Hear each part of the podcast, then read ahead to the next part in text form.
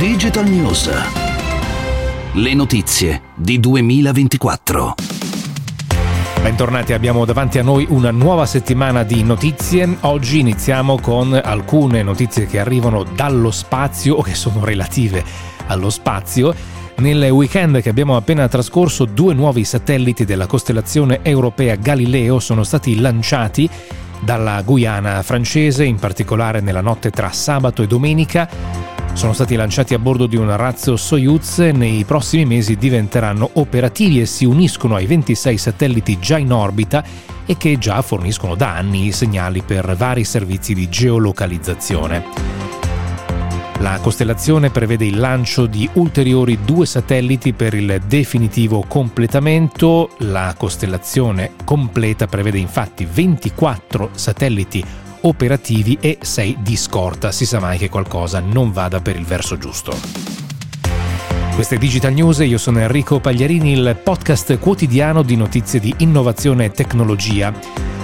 A proposito di spazio, beh, intanto va detto che il prossimo lancio dal centro spaziale francese di Kourou in Guyana francese appunto è previsto per il 22 dicembre un lancio storico perché verrà messo in orbita il James Webb Space Telescope il più costoso progetto scientifico spaziale della storia sviluppato dalla NASA assieme all'ESA, cioè l'Agenzia Spaziale Europea e all'Agenzia Spaziale Canadese, per un valore di 9,7 miliardi di dollari. Quindi un'opera titanica per una macchina scientifica straordinaria, fantastica e magari sarà anche un'occasione per riparlarne Un'ultima notizia che riguarda il mondo dello spazio arriva da Mosca. La Russia invierà mercoledì il miliardario giapponese Yusaku Maezawa alla Stazione Spaziale Internazionale in una mossa che segna il ritorno di Mosca nel settore del turismo spaziale.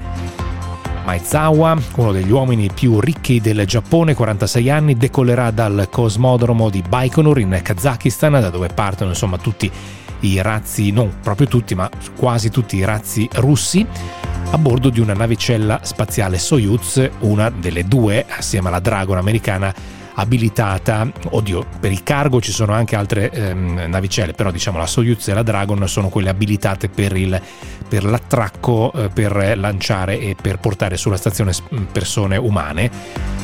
Pensate che la Russia non accettava turisti spaziali dal 2009, quando andò nello spazio il fondatore del Cirque du Soleil.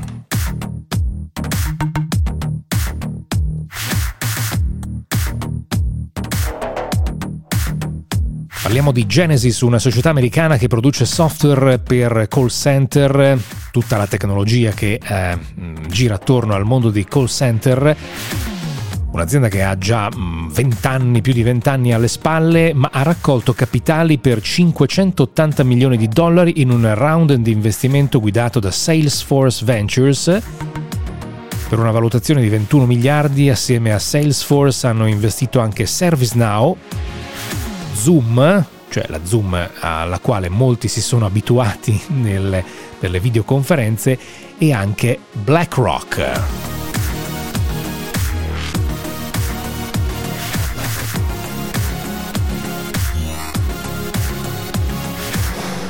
Parliamo di Argo AI, una delle più note aziende che sviluppa sistemi di guida autonoma negli Stati Uniti, sta lavorando con la Lega Ciclistica Americana per definire le linee guida del comportamento che le auto a guida autonoma dovranno seguire nell'avvicinarsi ad un ciclista.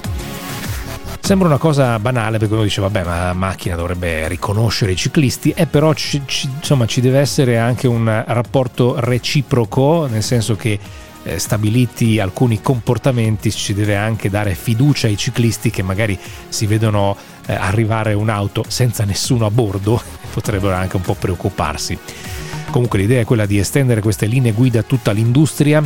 Pensate che secondo l'Organizzazione Mondiale della Sanità 41.000 ciclisti muoiono ogni anno travolti da un'automobile e si spera che con i sistemi di guida autonoma questi numeri crollino mm, in modo drastico eh, molto probabilmente questa è anche una stima eh, fatta per eh, difetto. Bene, è tutto per questa puntata di Digital News, torniamo con altre notizie nella puntata di domani.